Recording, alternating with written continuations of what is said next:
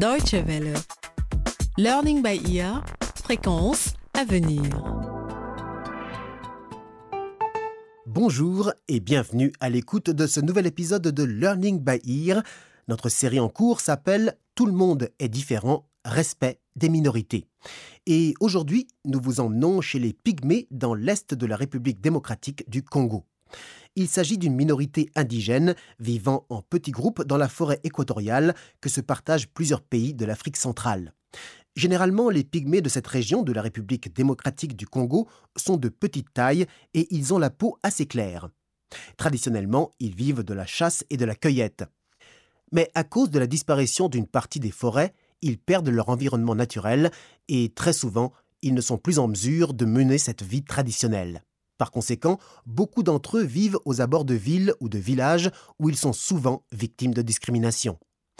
Les pygmées sont souvent considérés comme primitifs et, conséquence de cette stigmatisation, peu de personnes s'intéressent à leur culture et à leur situation.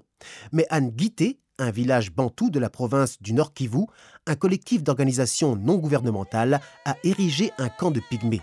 Le but Les aider à mieux s'intégrer dans la société.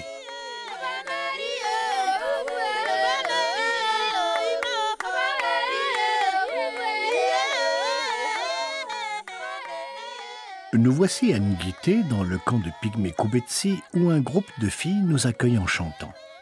Ce camp se trouve à 250 km du village et il héberge 55 pygmées regroupés en 16 familles. Il bénéficie d'une assistance au logement de la part de l'Église, notamment de la communauté des pentecôtistes d'Afrique centrale.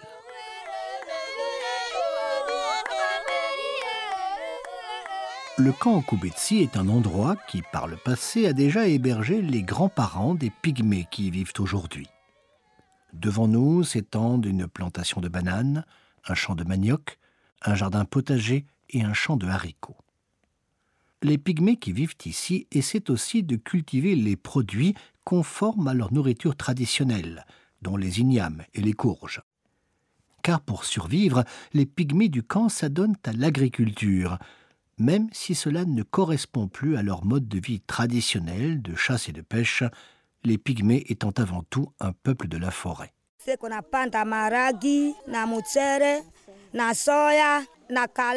Dans ce camp, nous cultivons les haricots, le riz, le soja, les arachides et les aubergines.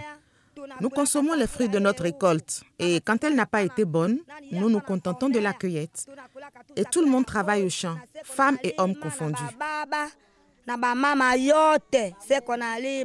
Il est difficile pour tout peuple de renoncer définitivement à ces traditions. Alors, parfois, les pygmées de Koubetsi reprennent leurs arcs, leurs flèches et leurs lances et partent à la chasse, comme autrefois, dans les environs du parc national des Virunga mais il s'agit d'une réserve naturelle. L'accès y est interdit et évidemment la chasse n'est pas autorisée.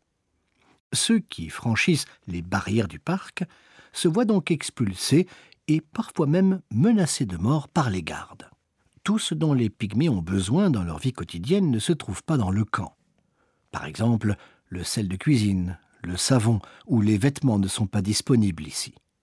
Pour pouvoir en acheter, les pygmées travaillent donc pour d'autres communautés. Ils labourent et défrichent les champs, sont employés comme travailleurs dans les presses à huile ou encore comme grimpeurs.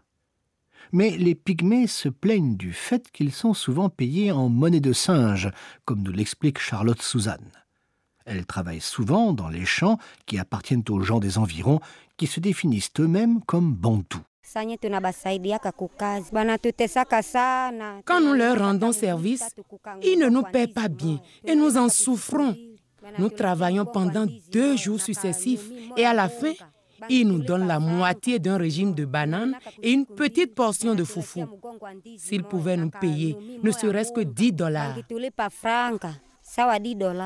La construction du camp avait pour but l'intégration du peuple pygmée dans d'autres communautés congolaises locales, notamment les Nande et les Mbumba. Mais les relations entre pygmées et non-pygmées ne sont pas toujours bonnes. Dans certaines contrées, les pygmées sont considérés comme des sous-hommes par les non-pygmées. Avant, quand les pygmées rendaient visite aux non-pygmées et recevaient à manger, ils étaient souvent isolés et servis à l'écart, dans des endroits sales, voire même à côté des ordures. Comme l'explique Charlotte Suzanne, cette pratique semble se raréfier grâce aux enseignements donnés par des pasteurs de l'Église qui est fréquentée par toutes les communautés. Maintenant, ils nous servent dans de vraies assiettes. Mais à l'époque, ils nous donnaient à manger sur des feuilles tout près de la poubelle. Ils disaient que c'était pour ne pas être confrontés à l'odeur de notre corps qui les rendait malades. Mais comme nous prions ensemble à l'église, nous avons commencé à manger ensemble. Dans d'autres domaines, les membres de ces différentes communautés s'entendent bien. À l'école, par exemple, les enfants pygmées et les autres étudient et jouent ensemble sans discrimination.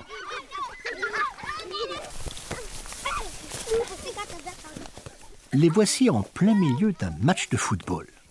Des élèves pygmées et non pygmées jouent ensemble dans des équipes mixtes. À l'origine, l'école primaire Mutube de Masulokwede a été construite pour les enfants pygmées. Aujourd'hui, elle accueille aussi les enfants d'autres ethnies.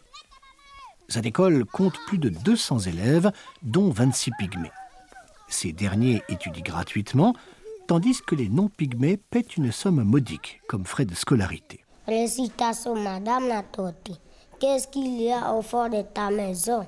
Dis-moi, Madame Natoti. Même si les élèves pygmées sont bien intégrés, des difficultés demeurent, comme nous le dit Kavira Manimba.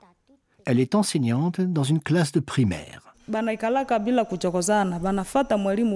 Ils suivent les cours avec attention et ne dérangent jamais leurs camarades non pygmées.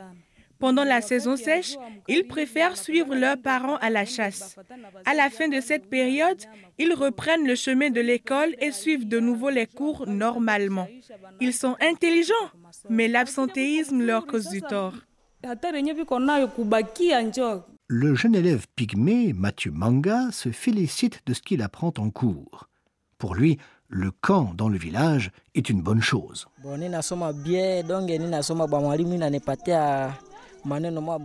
Nous suivons un bon programme à l'école.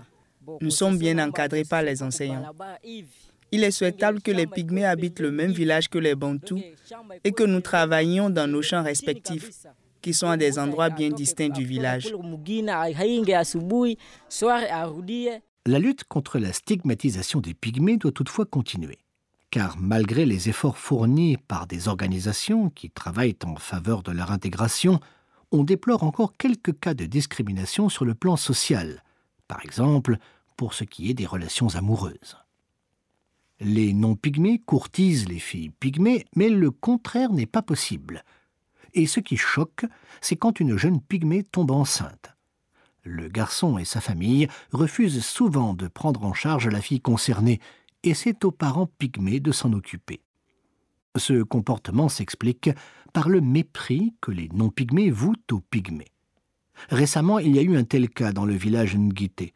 Une fille pygmée a été mise enceinte par un jeune homme de la tribu Nande, qui l'a abandonnée.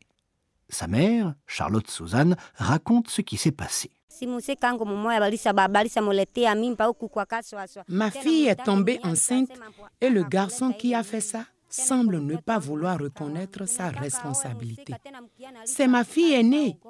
Nous voulons que ce garçon l'épouse. Mais il a déjà pris la fuite et personne ne sait où il est allé. Le père du garçon est prêt à le faire arrêter une fois qu'on l'aura retrouvé pour qu'il réponde de ses actes.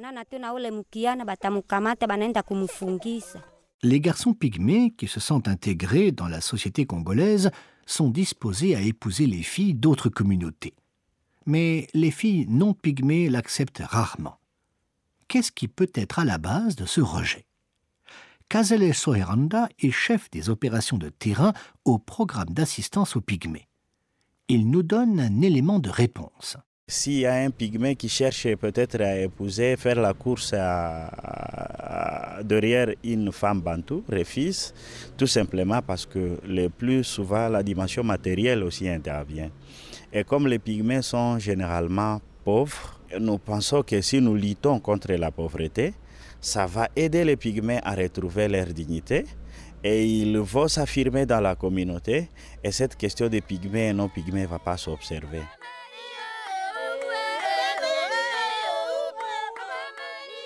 La discrimination zéro, c'est le slogan et l'objectif des nombreuses organisations qui œuvrent en faveur des pygmées.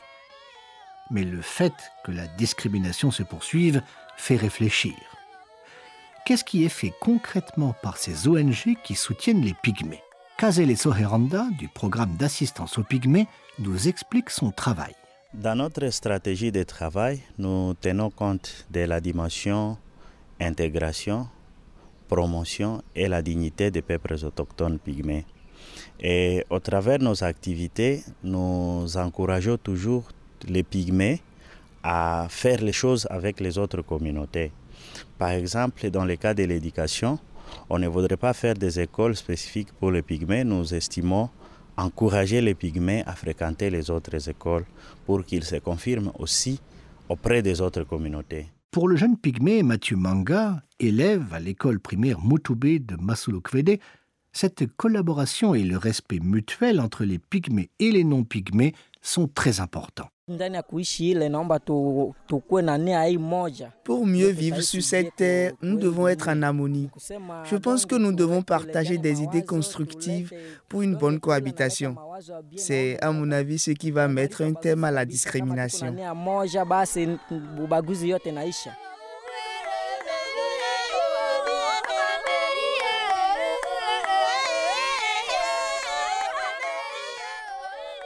C'est sur la recommandation du jeune pygmée Mathieu Manga à toutes les communautés pygmées et non pygmées pour en finir avec la discrimination que s'achève notre voyage chez les pygmées en République démocratique du Congo. C'était un reportage signé John Canyoniou dans le cadre de notre série Tout le monde est différent, respect des minorités. Pour en savoir plus sur le programme Learning by Ear ou pour réécouter cet épisode ainsi que les autres épisodes de cette série, consultez notre site internet dw.de/lbe. Au revoir et à très bientôt.